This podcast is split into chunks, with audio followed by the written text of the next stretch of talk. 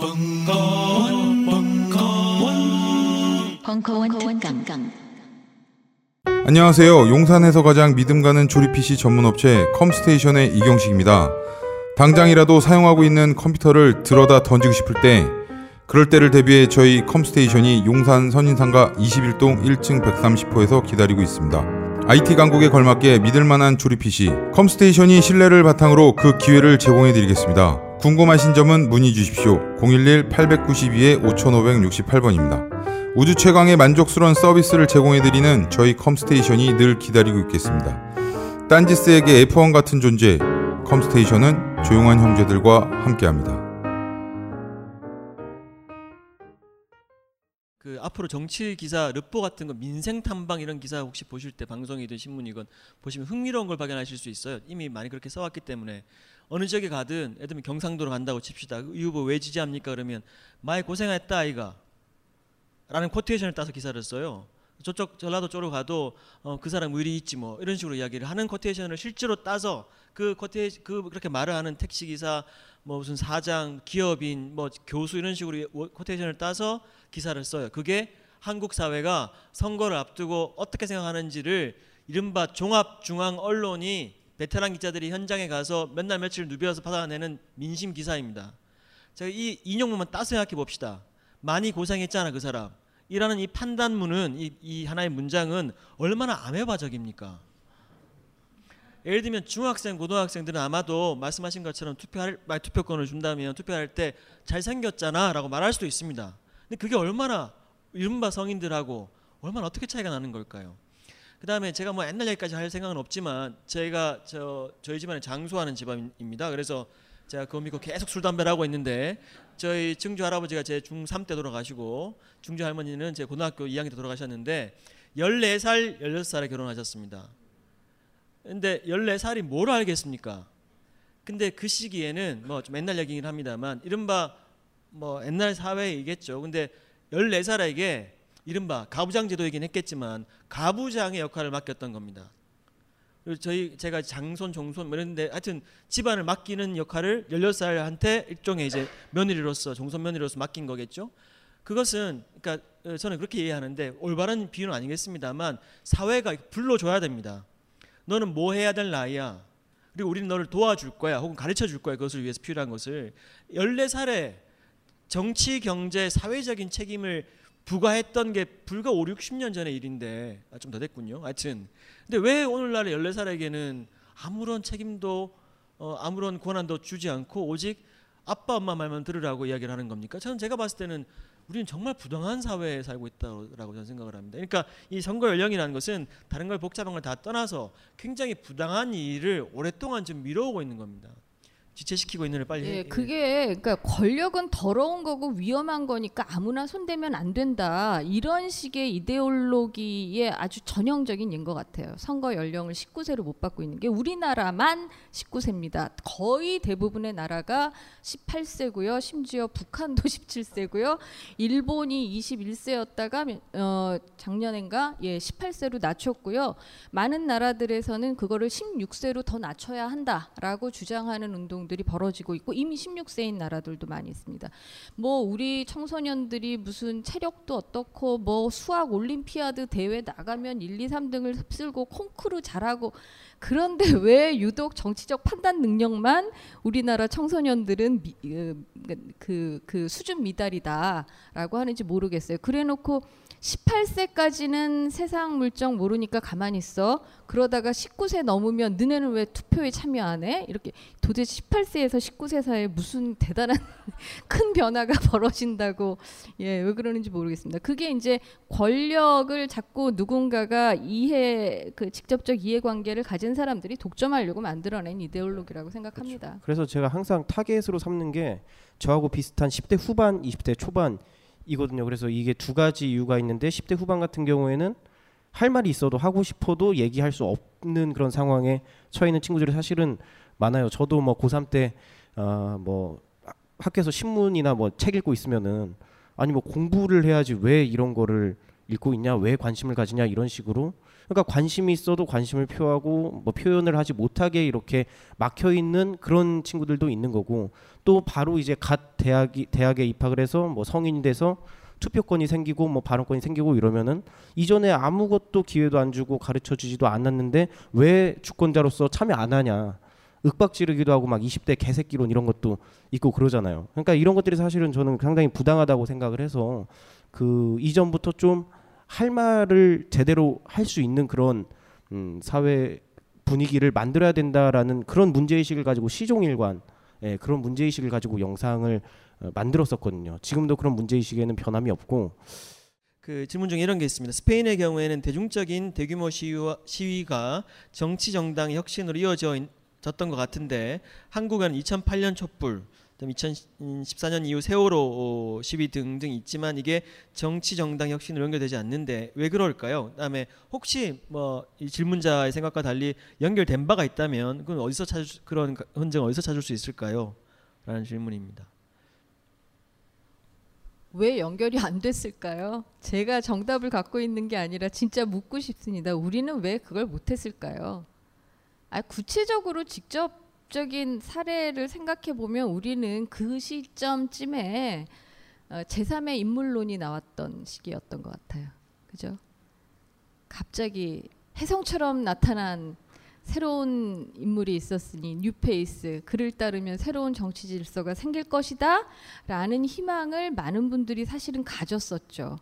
그런데 저는 거기는 어떤 대단한 인물 아니라 그 인물 하레비가 오더라도요. 그렇게 인물 하나 딸랑 바꾸는 걸로는 절대로 정치는 변하지 않는다 라고 생각을 합니다. 새로운 인물이라고 우리가 얘기를 할 수 있으려면 새로운 시스템을 만드는 과정에서 떠오른 새로운 인물이어야 할 것 같아요.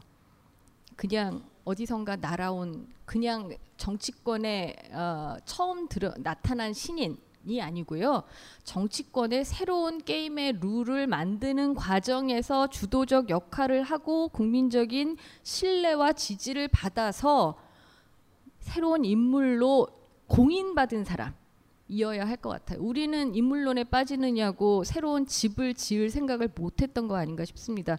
그런데 저희가 이제 그 스페인에서 그런 새로운 어, 그 시민 참여 어, 활, 이 정치 병, 혁신 운동을 했던 활동가들을 직접 만나서 얘기를 해보기도 하고 진짜 흉금을 터놓고 야 솔직히 너네는 부럽다 너네는 어떻게 그렇게 했니 우린 왜 안 될까 뭐 이런 얘기도 해봤어요. 근데요 그분들도 우리랑 크게 다르진 않더라고요.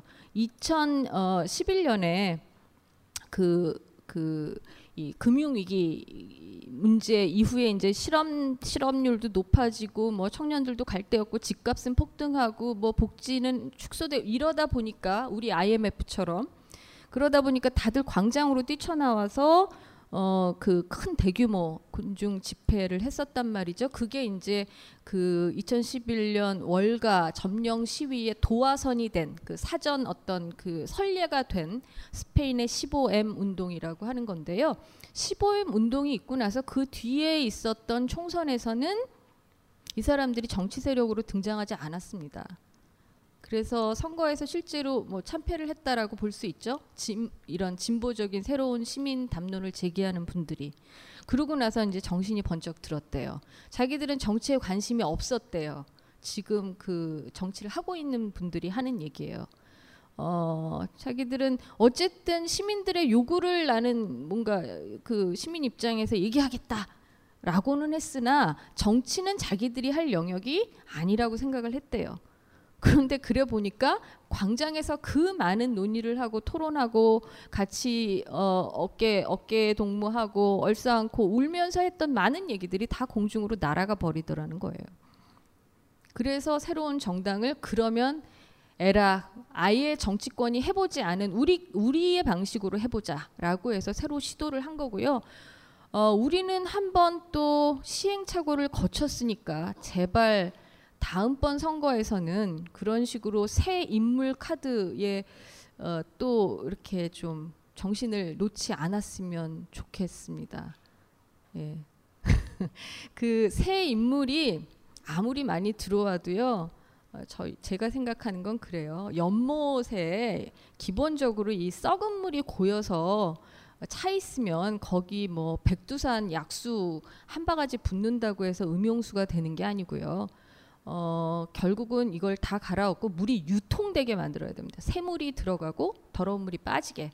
그래서 더러운 물이 아무리 많이 빠져나가더라도 그것 이상으로 새로운 물이 들어오면 정치권이 바뀌는 것이고 그렇지 않고 한 바가지 두 바가지 퍼 넣어서는 그냥 계속 녹차 라떼처럼 되는 거고 어, 인물론에 또다시 현혹되는 일이 없, 없었으면 좋겠어요.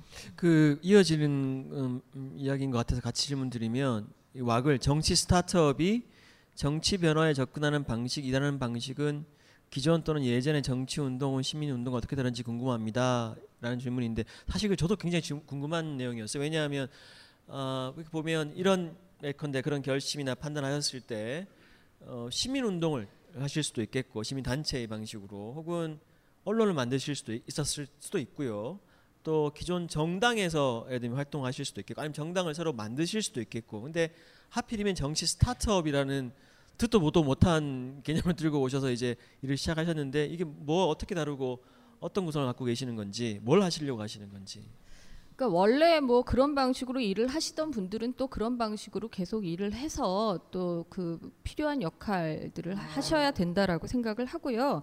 다만 저희는 그렇습니다. 그 어, 좀 더 광범위한 진짜 제대로 재미나고 유쾌한 시민 참여의 어떤 그 판을 짜기 위해서는 어, 정파적인 목적성을 버려야 된다라고 생각을 했습니다.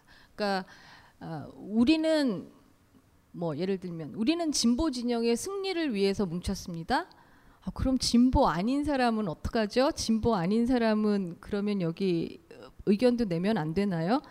어, 정파적 목적성을 내걸고 하는 모이는 어떤 시민 모임이라고 하는 게 정말로 다양한 사람들이 다양한 얘기를 늘어놓을 수 있을 만큼 그렇게 유연하지 못한 경우를 많이 봐서 어, 저희는 그런 정파적 지향이나 목적성 혹은 특정 정치인, 특정 정당, 특정 뭐 후보 하고 관련을 맺고 일을 하기보다는 또 그런 사람들 뭐 결국 그 집권하게 하기 위해서 일을 하기보다는 전반적인 그 아까 게임 얘기도 하셨는데 게임의 룰을 바꾸는 일을 어, 누군가는 해야 된다라고 생각을 했고 저는 그런 취지에 공, 어, 공감하시는 시민들하고 그런 일을 해보고 싶었고요. 음, 그래서 시민들이 참여해서 그 성과가 실제로 현실을 바꾸는데 조금이라도 반영될 수 있다.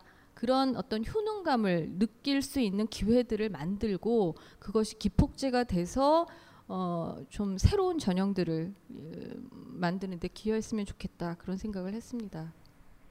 아, 제가 알기로는 이제 대표님께서 지금 어, 원대한 또 다른 프로젝트를 구상 중이신데 아마 다다음 주에 발행될 한겨레 20일 독점 인터뷰를 통해서 밝히시려고 오늘 이 자리에서는 다 말씀하지 못하시는 것 같습니다. 감사드리고요. 어, 이런 음, 생각과 구상들 앞으로 더 많은 프로젝트를 통해서 어, 구현하실 것으로 기대하면서 동시에 또 이어서 마침 질문이 다른 게 있습니다. 국방군 대표님도 예. 시원하시죠 이제? 아, 예. 예. 자 이제 준비되신 걸로 보고 같이 아마 답변을 좀 해주실 수 있을 것 알겠습니다. 같아요. 예, 질문이 좀 여러 가지인데 좀 모아질 수 있는 것 같아서 정리해서 좀 말씀드리겠습니다. 예컨대 그 어, 뭐 여러 가지 SNS 공간에서 규제 이런 건 필요 불필요하다고 했지만 뭐 극우적인 커뮤니티나 의견 등에 대해서는 정말 어, 아주 이- 힘든데 이런 일들이 예를 들면 디지털 공간에서 자정이 가능할까요? 또 댓글 부대까지 운영하는 나라에서 과연 이런 디지털 기반 온라인 기반으로 하는 민주주의 상황에서 선동이나 부정적인 행태들이 예, 드러나면 과연 어떻게 그걸 제어하거나 조절할 수 있을까요?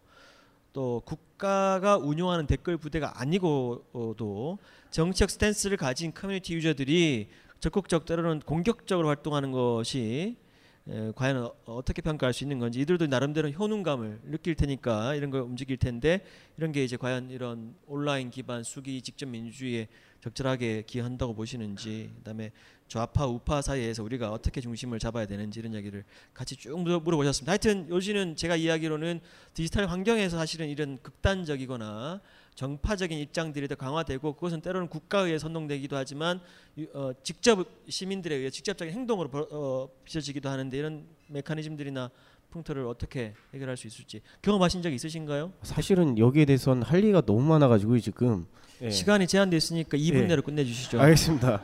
제가 딱 명료하게 할 말만 하겠습니다. 그 사실 여러분들 보셨는지 모르겠는데 제가 어제 SBS 스페셜에 나왔습니다. 기대를 많이 하고 있었는데 한 1분 이 정도 하고 그냥 지나가더라.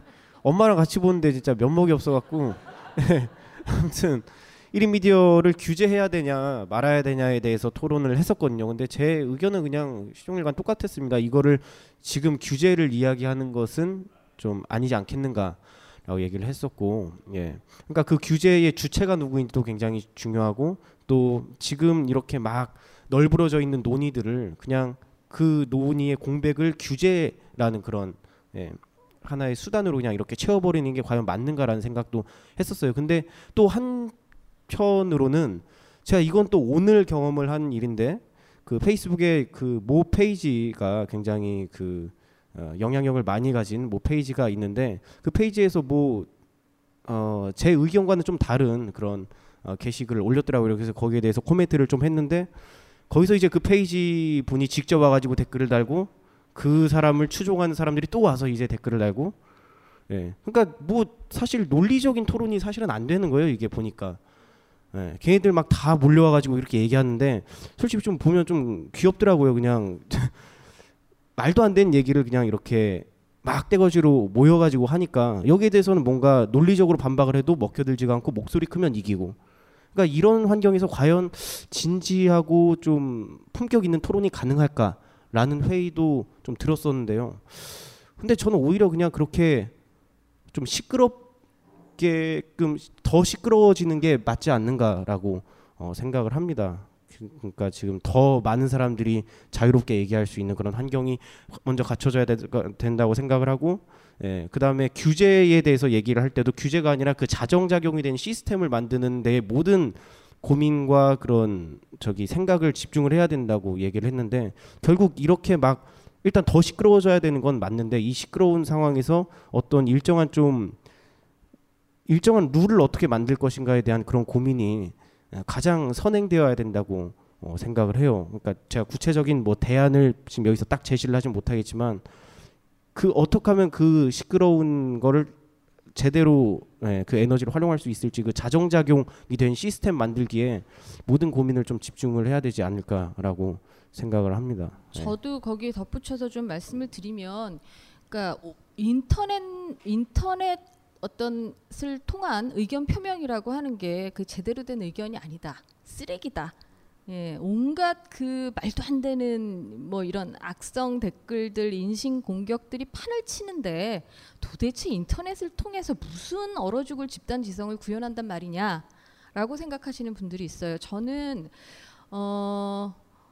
그 인터넷 기반의 시민 운동이라든가 인터넷 기반의 새로운 정치에 대한 공부를 했는데 어, 우리나라 인터넷 문화에 어떤 특성이 있는 것 같습니다. 그게요. 한동안 인터넷 공간이 소위 말하는 진보 진영의 독점적 리그였던 적이 있어요. 노무현 대통령 그 2002년 대선까지는 그러다가 이제 갑자기 허를 찔렸다는 거 아닙니까? 주류 언론은 전혀 예상치 못한 데서 변화가 일어나기 시작해서 이게 판을 엎었으니까 그 다음부터 이명박 대통령 때는 인터넷으로 잃은 권력 인터넷으로 되찾자라는 구호를 가지고 실제로 인터넷의 중요성에 대해서 굉장히 강, 강조를 합니다. 더 이상 인터넷이 진보 진영의 독점적인 리그가 아니게 된 거죠. 그러고 나서 나타난 현상은 인터넷이 쓰레기판이 된 겁니다. 저는요, 음, 국정원 댓글 공작에 대해서 얘기를 하는데요. 실제로 국정원이 굉장히 큰 어떤 공을 세운, 그러니까 그쪽 입장에서 볼 때 공을 세운 것은 인터넷 댓글을 써서 그 이 조직적으로 어떤 댓글 부대를 만들어서 그걸로 국민들을 설득해서 표심을 바꾼 게 아니라고 생각해요. 아무도 그런 뭐죠 이 천박한 댓글을 보고 오 이랬어 나는 원래 이 후보를 지지해야 했는데 그럼 바꿔야 되겠군 이렇게 생각하지 않아요. 저는 국정원 댓글 부대의 고결한 목적은 다른 데 있다 라고 생각하고 그분들의 높은 수준을 굉장히 경탄에 맞지 않습니다. 뭐냐 하면 인터넷 공간을 개판으로 만드는 것, 것이 원래 목표였을 것이다. 라고 생각을 하는 거죠. 저열하고 천박한 댓글에는 또 저열하고 천박한 반박이 붙어요. 그러다 보면 양쪽 사이드에 어떤 그 아주 폐쇄적인 입장을 가진 사람들의 어그로판으로 바뀌는 거죠. 그 사이에 많은 상식 합리적인 상식을 가진 사람들은 이것도 싫지만 그렇다고 얘처럼 하기도 싫으니까 그냥 가만히 있었던 거예요. 가만히 있었던 거일 뿐이지 이 양쪽 끝이 국민들 여론의 어떤 전형 대표는 아니거든요. 그런데 제대로 된 상식 어, 합리적 상식을 가진 사람들이 그 판에 끼어들지 않게 만드는 것이 국정원 댓글 공작의 소기의 성과였다라고 생각을 합니다. 그러면 다른 어떤 다른 그런 대안이 가능할 것이냐? 다른 어, 어, 인터넷을 통한 의견 수렴이 가능할 것이냐? 저는 100% 가능하다라고 믿습니다. 저희가 그 지난번 필리버스터 국면에서 와글이라고 밝히지 않고 예, 그때 안수찬 편집장님이 기사화 하자고 막 하셨지만 안 된다고 계속 off the record로 했던 비밀이 있는데 음, 필리버스터.me라고 하는 사이트를 8시간 만에 만들어서 냈습니다. 그러니까 필리버스터 진행되고 은수미 의원이 할 아침에 에, 론칭을 했는데요. 어, 저희 그 이 온라인 서비스의 폼은 아주 간단했습니다. 로그인할 필요도 없고요. 무슨 자기 신분을 밝힐 필요도 없고요. 더군다나 테러 방지법 뭐 그 운운하는 마당에 누가 신원을 밝히고 이런 의견을 내겠습니까? 그래서 어 여러 가지 고, 우려가 있었습니다. 악플로 도배되지 않을까? 그러나 하여간 로그인 절차를 없애고 간단한 뭐 그냥 그뭐 별명이든 뭐든 아무거나 쓰고 그 다음에 국회의원의 필리버스터 중인 국회의원의 입을 빌어서 당신이 하고 싶은 말을 쓰세요. 아예 간단했어요. 인스트럭션도. 그런데 3만 8천 명이 그 제한된 시간 동안 굉장히 어, 진지하고 굉장히 감동적인 글들을 남겨주셨습니다. 어, 뭐그 조회수는 뭐 훨씬 많고요. 30만이 넘고요. 어, 그 글들이 너무 그 감동적이어서 정말로 보좌관이 국회의원 연설문을 썼어도 이거보다 더 잘 쓰진 못했겠다 라고 느꼈고요. 그 참여하는 사람들도 뭐 저희가 신원을 밝히라고 하지 않았기 때문에 정확히는 모르겠습니다만 뭐 중고생부터 해외에 있는 교민들이라고 밝힌 분들까지 굉장히 다양하게 참여를 하셨는데 놀라운 것은 악플이 거의 없었다는 점입니다. 사람들은 내가 쓴 의견이 마치 라디오 DJ에, DJ에 의해서 내 엽서가 채택될지도 몰라라는 일말의 희망 때문에라도 굉장히 정성 들여서 사연을 보내는 것처럼 내 의견이 저 국회의원한테 전달될지도 몰라.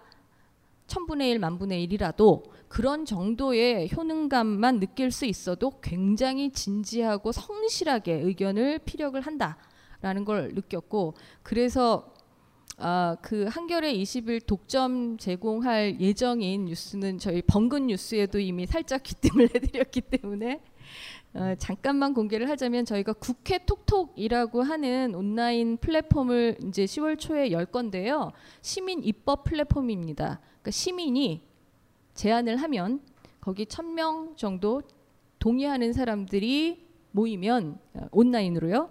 그러면 그 의견을 대신해서 대리해서 법안을 발의해 줄 국회의원을 매칭해 준다라는 겁니다.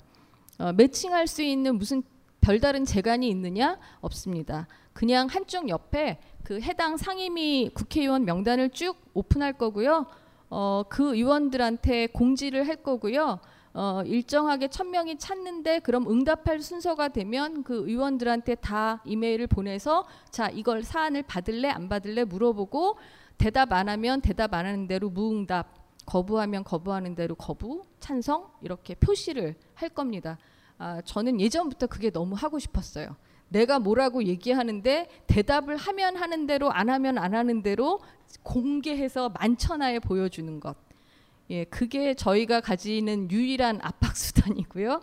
그래서 국회 톡톡이라고 하는 플랫폼을 지금 여기 빠띠에 어, 개발자 그룹이랑 예, 같이 진행을 할 생각입니다. 그걸 통해서 좀 더 그이 어, 진지한 시민 의견들이 모이게 되면 거기서 뭐 몇 가지 악플 써봤자요. 어차피 큰 강물이 한번 범람해서 흐르기 시작하면 이런저런 소소한 구정물들은 그냥 쓸고 지나가, 지나가는 거라고 생각해요. 그래서 그 도도한 예, 강물의 흐름을 믿고 예, 국회 톡톡 하려고 하니까요. 거기 의견도 많이 내주시고 그동안 뭐 그 우리는 많이 절감하는 문제인데 국회의원들 자기 그 이 뭡니까 집단적인 이해관계 때문에 잘 대변하지 않았던 것도 그걸 통해서 좀 어, 많이 제안을 해주십시오. 국회 톡톡에 대한 더 자세한 내용은 다 다음 주에 발행된 한겨레 20일 통해서 저희가 상세하게 보도해 드릴 테니까 꼭 사봐 주십시오. 그 이제 마무리를 좀 들어가야 되는데 혹시 어, 꼭 하고 싶은 질문, 특히 가급적이면 그 쉬운 질문 말고 좀 개인적인 것에 관련된 어려운 질문 이런 거 있잖아요.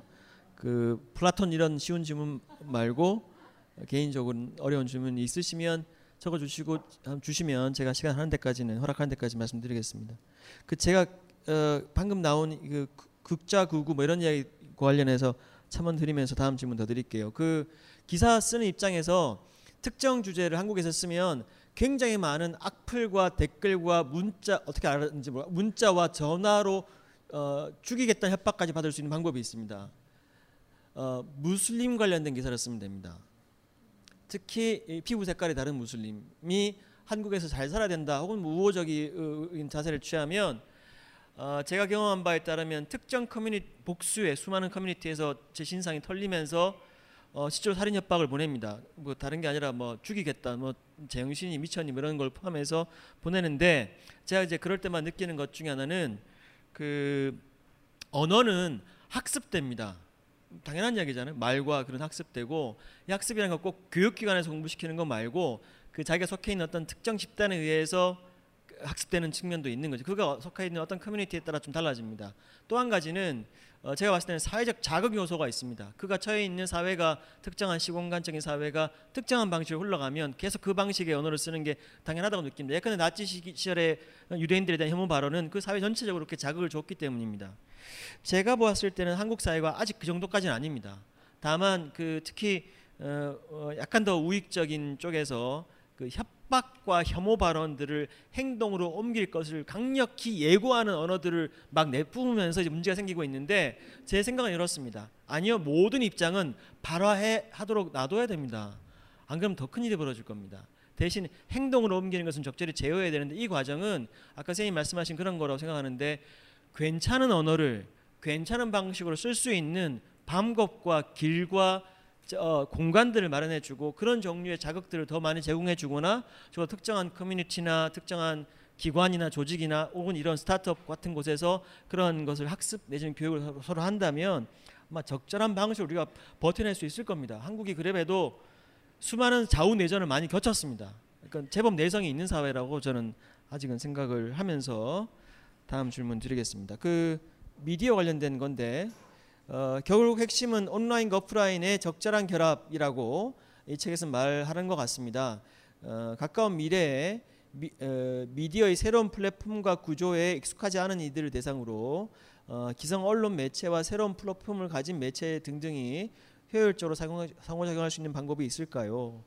어, 이걸 이제 쌤한테 여쭤보면 이제 어, 플랫 아니 아닙니다. 저는 미디어에 대해서 별로 아는 바가 없고 하여튼 그 언론뿐만 아니라 플랫폼으로서의 온라인과 오프라인 이것을 어떤 식으로 어, 조율하고 조화시켜 나가실 생각이 있으신 것인지 말씀을 좀 해주시면 어떨까 싶고 그 국방군 대표님도 미디어계에 종사하고 계시니까 온라인 오프라인 뭐 이런 이야기를 좀 더 해주실 수. 어 저도 항상 그런 이런 질문들을 많이 받는데요. 어 그런 질문들이 뭔가 기성의 언론하고 새로운 뭐 미디어 뭐 매체 이런 거하고 너무 구분을 지으려고 하는 게 아닌가라는 생각을 조금 하게 될 때도 있어요. 그래서 굳이 그렇게 구분 지을 게 아니라 이 변화된 미디어 환경 속에서는 어쨌든 거기에 맞는 소통 방식이 있기 마련이니까 그 소통 방식에 어떻게 맞춰서 그 전달하는 방식을 고민을 할 것인지 그리고 뭐 새로운 미디어라 그래서 완전히 기존의 모든 것들을 다 구닥다리 취급을 할 게 아니라 어 기존의 것에서 배울 게 뭐가 있는지 예, 그렇게 그러니까 저는 좀 자연스럽게 좀 녹아들어야 한다고 생각을 해요. 서로 서로 녹아들어서 예, 더그 시너지 효과를 내야 된다고 생각을 하는데 저도 뭐 1인 미디어를 표방을 하고 있지만 굉장히 어, 개인적으로 뭐 한계나 부족한 불 뭐 이런 것들을 많이 느낄 때도 있거든요. 그래서 그런 기존에 있었던 어, 언론들의 노하우라든지 아니면 그 어, 예, 그런 방법들을 좀 많이 또 참고도 하고 또 그런 것들을 어떻게 새로운 미디어 환경에 맞게끔 개량해 나갈 것인지도 고민을 하고 있거든요. 어쨌든 그런 구분짓기 크게 없이 서로 서로 잘 융화가 되면서 어, 새로운 미디어 환경에 맞는 소통 방식을 고민을 해야 되지 않을까라고 생각을 합니다. 그리고 그렇게 되기 위해서는 또 지픽처스가 어, 예, 구독자가 좀 늘어나면 좋지 않을까라고 생각을 하고요. 구독 결론은 예. 각자 이제 자기 PR을 하는 걸로 예, 여러분 와글 뉴스레터를 감사하겠습니다. 많이 구독해 주십시오. 아, 지금 언론에 대해서는 양쪽에서 두 분이 다 말씀을 하셨고요. 아, 그러니까 저는 기성 언론과 새로운 미디어를 어떻게 조화시킬 것인가에 대해서 솔직히 별로 고민을 안 해봤어요. 저는 언론 공급자 입장으로 생각하지 않기 때문에 다만 어, 저는 그 여기 계셔서가 아니라 한겨레 21이 그러니까 이 어떤 위클리 잡지 매거진이라고 하는 게 점점 더 설 자리가 사실 축소되는 어, 이런 이 어떤 변화의 소용돌이 속에 있는데 새로운 플랫폼을 시민 플랫폼을 지향하는 여러 가지 기획들을 하시더라고요. 그런 게 굉장히 인상적이라고 생각이 들고요. 어, 뭐 살아남으려면 바꾸셔야 되겠죠. 그래서 기성 언론이랑 어떻게 조합할 건지는 전 관심 없고 바꾸지 않으면 살아남지 못할 것이다라는 생각은 들고요.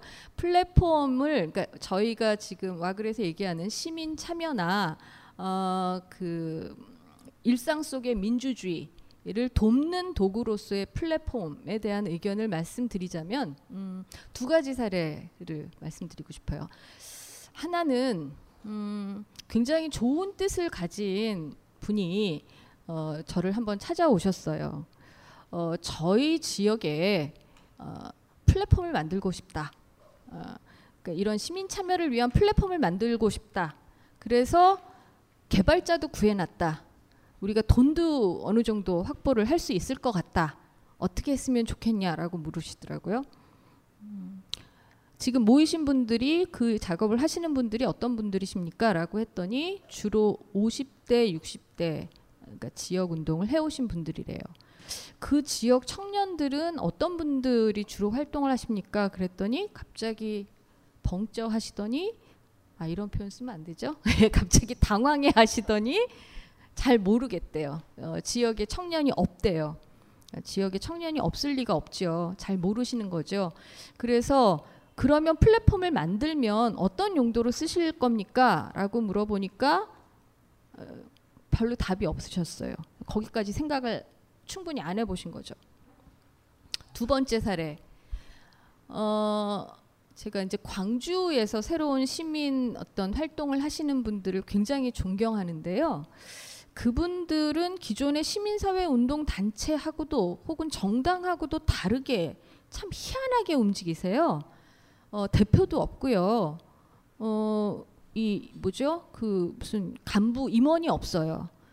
그런데 유일한 소통 통, 통- 어, 창구가 뭐냐 하면 카톡이에요. 카톡. 카톡으로 한 3, 400명이 얘기를 해요. 항상 울리죠. 24시간. 그런데 저는 그분들 카톡 이 가장 기초적인 도구이긴 하지만 그거보다 더 좋은 도구들을 소개해 드리면 또 그걸 쓰시겠죠. 근데 저는 그 마인드가 굉장히 중요하다라고 생각했어요. 거기에도 물론 뭐 경험이 많고 여러 가지 지역 운동이나 뭐 사회 운동을 해보신 원로분부터 어, 대학생까지 다양한 계층이 어, 참여하시는데 그냥 거기는 다 계급장 떼고 카톡에서 얘기하는 거죠. 너는 몇 마디 하고 너는 몇 마디 하고 너 말하고 말고 이런 걸 정하는 사람도 없는 거죠. 그래서 그러면 이렇게 중구난방으로 얘기 나오는데 어떻게 결정하세요? 그랬더니 누가 제안하면 크게 반대하지 않는데요. 제안한 사람이 그거를 하는 거래요. 근데 지금까지는 잘 굴러왔고 최근에는 그래서 제가 그 빠띠 개발자 분들을 를 한번 만나 보시고 새로운 도구를 좀 배워 보시라고 했더니 요즘은 더 좋은 빠띠의 플랫폼을 써서 아주 그 훨씬 더 의사소통 방식이 달라졌죠. 두 가지 사례를 비교해서 말씀드리는 이유는 거창하게 플랫폼을 만든다라고 하고 돈을 몇 억 모아야 그런 일상 속의 민주주의적 토론이나 결정을 할 수 있는 세팅이 되는 게 아니란 말씀입니다. 그러니까 형식이 내용을 앞서가면 안 되는 거고요. 당사자 주체들 그걸 사용할 당사자 주체들의 언어와 문화와 어떤 이 라이프 사이클에 맞는 방식으로 도구는 선택하거나 개발하시면 되는 것이고 중요한 것은 그 나이 든 사람이 나이 어린 분들한테 너는 몰라서 그래 내가 해봤는데 있다고 얘기 안 하는 문화. 예. 그리고 그 어떤 소소한 좀 뭐라 그럴까요 주변 주변화된 그런 의견이라 하더라도 경청하고 듣는 문화 계급장 떼고 얘기하는 문화 이런 것들을 내부에서부터 만드는 것이 굉장히 중요하다는 생각을 합니다. 자, 어, 혹시 어, 저기 플로어에서 어, 그 질문 있으시면 시간이 많지는 않습니다만 혹시 이 자리에서라도 손 들고 질문하실 수 있는 시간을 잠깐 갖겠습니다.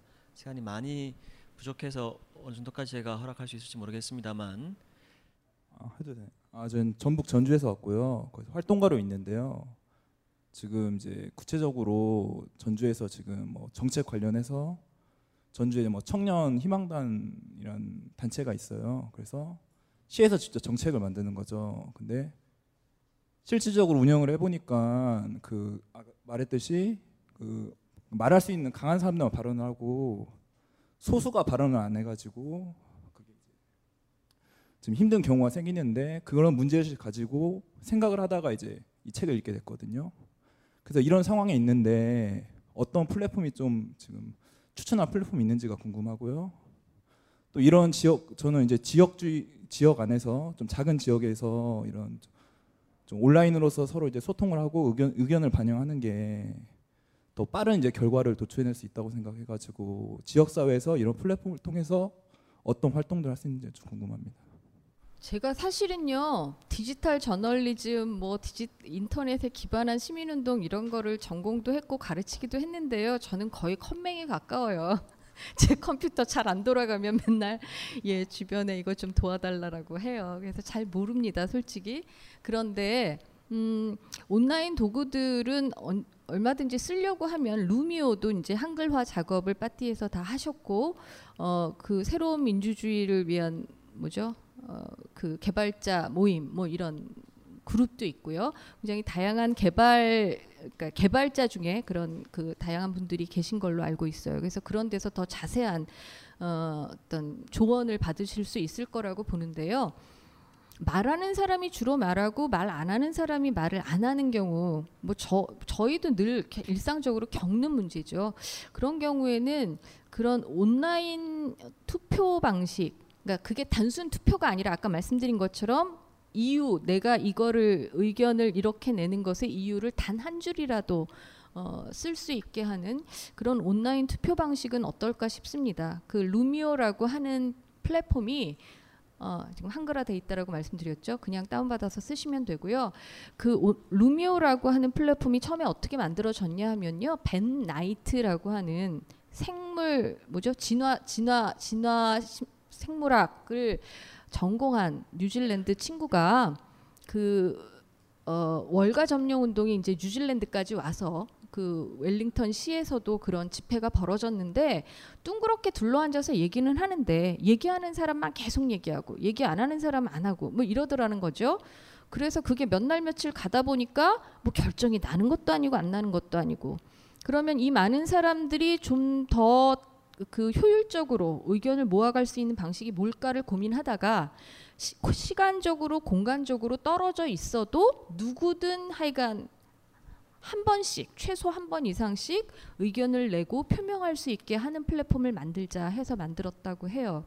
그래서 어 그런 뭐 그런 류의 플랫폼들을 쓰시면 어떨까 그 비슷한 기능을 가진 어 표결 그러니까 의사 어, 그 결정 어 그 도구를 또 국내에서도 예, 빠띠가 만드신 게 있으니까 바로 옆에 계신 분한테 물어보시면 예, 잘 알려 주실 거라고 생각이 듭니다. 예. 그런데 아까 말씀드린 것처럼요, 이 없으면 잇몸이라고. 예, 처음에는 안 되면 구글 독을 그냥 쓰셔도 되고, 아 명함 받으셨습니다. 예, 제가 중개했습니다, 여러분. 예, 음, 구글 독을 쓰셔도 되고, 뭐 그냥 정말 카톡이라도 쓰셔도 되고요. 그러니까 중요한 건 그런 마인드인 것 같아요. 예. 장소 제공해 주신 쪽에서 시간에 맞춰 달라고 그러는데 이제 어 제가 7시 10분에 딱 시작을 했습니다. 그래서 원래는 9시에 끝내야 되는데 9시 10분에 정확히 끝내겠습니다. 자, 질문 한 분만 더 받고 한 분만 더 받고 마지막 마무리 비슷하게 진행하겠습니다. 이쪽에 말씀해 주시죠. 예. 아, 예, 저 설명 잘 들었습니다. 어, 저는 이제 와글에서 이렇게 꾸준히 직접 민주주의 연구해 주신 거에 대해서 되게 어떤 시민 한 사람으로서 되게 감사하다 말씀드리고 싶고요. 근데 이제 그 대표님께서 계속 말씀하시는 것 중에 결국 대중 주체 민주주의가 돼야 되고 그 이제 인터넷의 기술의 발달에 따라- 따라서 그거에 힘입어서 그 도구를 이용해서 가능한 많은 대중이 이 정치에 참여하는 이게 어, 어- 어떻게 보면 이상적인 이 방향인 것 같은데요. 근데 그 인물 중심론에 대해서는 이제 대- 약간은 비판적으로 말씀하셨잖아요. 근데 어떻게 무- 인류의 문명이나 이런 거 발- 봤을 때 어- 어떤 정치나 권력이나 이런 게 어떤 리더를 중심으로 진행하는 게 없지 않았지 않습니까? 그리고 특히나 한국 사회에서 정치가 어떤 삼김이나 이런 식으로 어떤 정치인 인물 중심으로 되어 있고 어, 어떻게 보면은 이런 이 플랫폼 이 민주주의로 가기 위해서도 어떻게 보면은 어, 리더가 필요한 게 아닌가 이런 생각이 드는데요. 그거에 대해서 어떻게 생각하십니까? 어, 굉장히 중요한 말씀이시고요. 음, 굉장히 고민스러운 주제이기도 합니다. 그거는 저희가 소개한 이런 해외 사례 그 어, 현장에서도 계속 부단히 고민하고 있는 주제일 거라고 생각이 들어요. 그러니까 사실은 어떤 그 시민 운동을 하려면 리더라고 하는 건 사실 브랜드적인 역할을 하잖아요. 어, 어떤 인물로 대표되는 그런 정치 문화, 조직 문화, 뭐 새로운 사상, 철학 이런 게 있으니까요. 그래서 리더의 역할을 100% 부정할 수는 없습니다.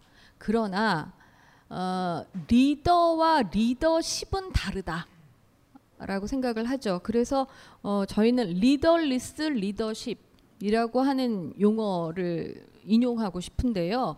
어, 리더 리, leaderless 리더십이 새로운 인터넷 시대, 디지털 시대의 리더십의 모델이다라고 많은 학자들이 얘기를 합니다. 거기서는 리더십이 없는 건 아니에요. 그러나 특정 리더이기 때문에 생기는 리더십은 아닌 거예요. 그러니까 지금은 아다 콜라우가 바르셀로나 시장으로 바르셀로나 엔코무라고 하는 시민연대 정당의 어떤 대표 주자 역할을 하지만 어, 아다콜라우가 좀 삐끗하거나 잘못되면 그걸 대체할 수 있는 수많은 제2의 아다콜라우, 제3의 아다콜라우가 가능한 시스템을 만드는 것. 그것이 중요하다고 생각하고요. 저는 거의 그 뭐라 그럴까요? 솔직히 이게 가능하다면 소송까지 좀 걸고 싶은 게 나는 사기당했다 뭐 이런 소송을 걸고 싶을 때가 있어요. 그러니까 처음에는 나를 믿어. 그러면 내가 해줄게. 네 얘기 다 들어줄게라고 했단 말이에요. 그래서 지지를 하고 싶었는데 중간에 슬금슬금슬금 입장을 바꾸더니 나중에는 아예 다른 얘기를 하는데 이게 물건을 살 때 여러분 약관이라고 하는 게 있는 거고요. 어, 하다못해 뭡니까 그 피라미드 뭐 이런 데서 전기장판을 사도 처음에 했던 얘기에 따라서 내가 돈을 내는 건데 이게 중간에 달라져도 제가 제어할 방법이 없는 거예요. 이미 국회의원으로 뽑아놨고 이미 뭐 무슨 대표로 뽑아놨고 이러면 바꿀 방법이 없어요. 그런 식의 한 번 뽑히고 나면 통제 불가능한 리더는 리더가 아니다. 예. 한 번 뽑아놔도 그 이후로 우리가 충분히 원칙과 규, 약속을 어, 약속에 위배되는 위반하는 그런 행실이 있을 때는 언제든지 교체할 수 있는 그래서 시스템을 훨씬 더 어, 건강하게 유지할 수 있게 하는 그런 방식으로 리더는 언제든 수틀리면 바꿀 수 있어야 한다라고 생각합니다. 그 국회의원들 제가 기자로서 기자의 관점이니까 좀 다를 수 있습니다 현실과 이렇게 쭉 경험해 보면 그렇게 국회의원들 하고 싶어 합니다. 초선이 한 번 하고 끝나는 경우 없습니다. 또 하려고 합니다. 계속 하려고 합니다. 어지간한 경우에는. 근데 그, 그 국회의원 하면 돈 많이 벌거나 뭐 안락하거나 이러지는 않습니다. 실제로는 그 사람들 굉장히 바쁘고 힘들고 고된 노동입니다. 왜 하나 싶을 때도 있습니다.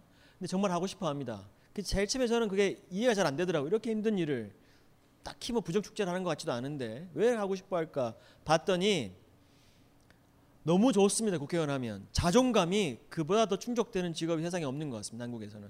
그래서 저는 시민들이 직접 참여하고 직접 정치를 해야 되는 다른 이유는 모르겠고 딱 한 가지 이렇게 좋은 거를 왜 그 사람들에게 내버려 둡니까?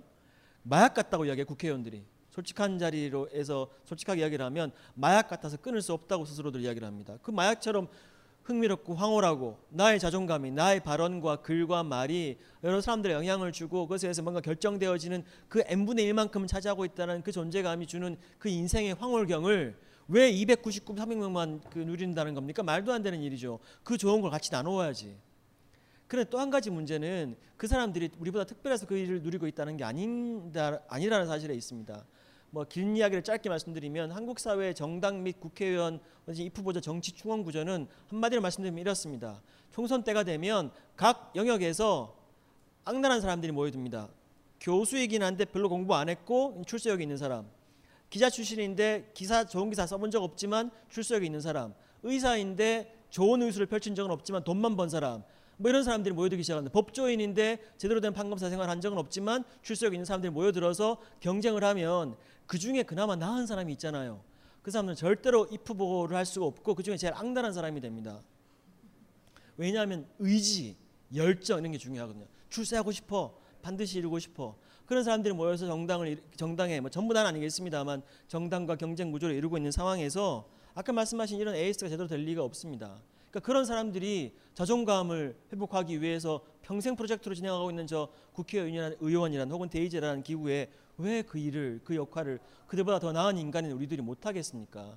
어, 저는 왁을 스타트업으로서 성공하시고 그다음에 이 책도 많이 팔리고 어, 덩달아 덩달아 해서 이렇게 직접 민주주의와 언론 민주주의 프로젝트들이 더 많이 확산되었으면 하는 개인적 바람이 있습니다. 제 이야기는 끝, 끝, 끝이고요. 제 국방원 대표님. 예. 어, 예. 저는 뭐 시종일관 얘기하지만 어쨌든 저와 비슷한 또래의 입장으로서 얘기를 하게 되는 거니까요.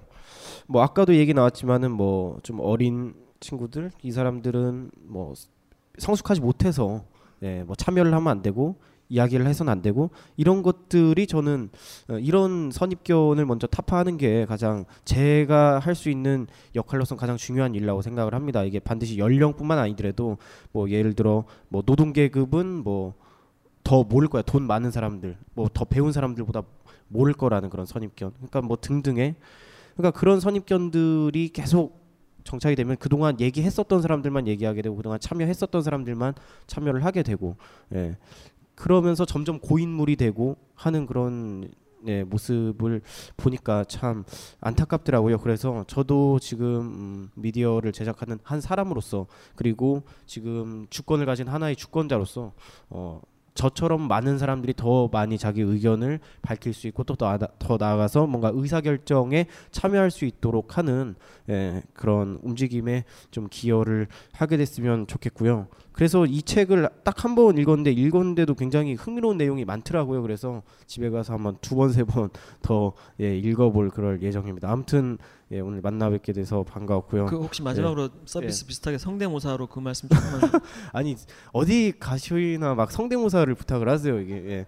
네 그러면은 제가 사실 1분만 1분만.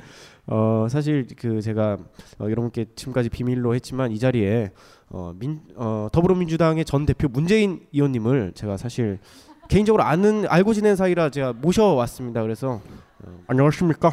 예, 저 문재인이고요. 예, 그 여러분들 저 듣도 보도 못한 정치 그 음, 예, 저 말하자면 저 굉장히 또 재밌는 거거든요. 예, 그러니까 여러분들도 또 투표 잘하시고 예, 또뭐 정치도 뭐 잘하시고 예. 네. 아무튼 뭐 오늘 좀 뭐 즐거운 시간 예, 보내고 돌아가셨으면 좋겠습니다. 예, 감사합니다. 예. 시간 관계상 어, 여기서 근데 저분이 안철수도 하고 뭐 다 하세요 다 하는데 제가 한 두어 번 들어보니까 거- 비슷한 것 같긴 하네요. 예, 세 사람이 고- 고생하셨습니다. 감사합니다. 예. 예, 감사합니다. 예. 인물론에 빠지지 말자 그랬는데 특정 인물로 끝내셔가지고 좀 유감이고요. 그 저희가 소개한 사례 중에 아이슬란드 해적당이라고 있어요. 예, 해적 그 해적 표시 마크 그 아시죠? 그 해적인데요. 어, 요번에 10월 달에 아마 저기 총선을 할 겁니다. 그런데 거기서 지금 유력한 총리 후보로 해적당의 그 윤스 도티르라고 하는 싱글맘의 셋을 가진 싱글맘이 거론이 되고 있어요. 지금 선거 결과에 대해서 저희도 주시하고 있는데 어떻게 이런 약소한 당이 뭐 1당, 2당을 지금 넘나보게 되었을까? 그- 그 지지율에서 음, 전 그게 마음에 들었어요. 이 정당이 어, 이 위키릭스의 그 줄 뭡니까 줄, 줄리안 어센지 예 줄리안 어센지가 아이슬란드 방문한 걸 계기로 해서 윤스 도티르 의원이 뭐 국제 기구도 만들고 그러면서 운동을 한 게 아이슬란드는 적어도 정보 공개나 의사 표현의 완전한 자유가 보장되는 지역으로 만들자라고 한 거죠. 그래서 그 법안이 통과가 되었고 저는 그게 이런 그 신인진 정치인의 야심찬 구상과 비전을 보여주는 국민이 신뢰할 수 있게 만드는 굉장히 중요한 어떤 자원이 됐다라고 생각을 감히 합니다. 우리 사회에 여전히 그러니까 그 뭐 이런 혼탁한 정치 질서에 그냥 몸을 싣지 않고 뜻있는 운동을 활동을 하고 계신 분들이 많이 있어요. 뭐 드러나진 않더라도 소소한 청년들 그룹이라든가 지역의 모임이라든가 그런데 늘 안타깝게 생각하는 게 우리는 너무 스케일이 작은 거 아닌가? 예. 지역에 기반한 얘기, 세대에 기반한 얘기 굉장히 중요하다라고 생각을 하는데요. 그게 더 큰 전망, 자기 세대와 지역에 국한되지 않고 혹은 그 정파나 뭐 이, 이런 이해관계에 국한되지 않고 통 크게 국내뿐만 아니라 이, 이 세계 속에서 이 대한민국이라고 하는 나라를 어떻게 위치 지우자라고 하는 장대하고 야심찬 구상하고 연결되지 않으면 이게 정말로 판을 갈아엎는 그런 담대한 상상력은 나오기 어렵지 않을까라는 생각이 좀 듭니다.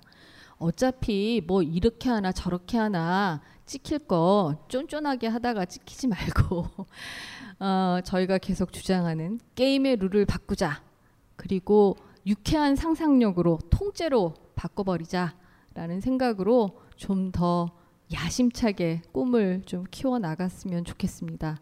오늘 함께 해주셔서 너무 감사합니다.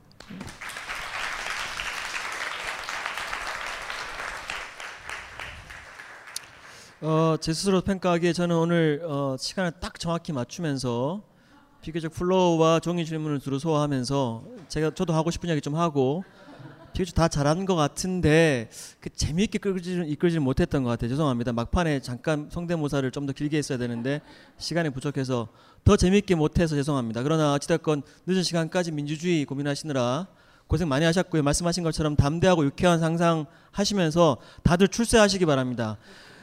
오늘 에, 어, 문학동네와 한겨레 21일 공동으로 어, 주최한 듣도 보도 못한 정치 출간 기념 북 콘서트 및 필터 콘서트는 여기서 마치겠습니다. 감사합니다.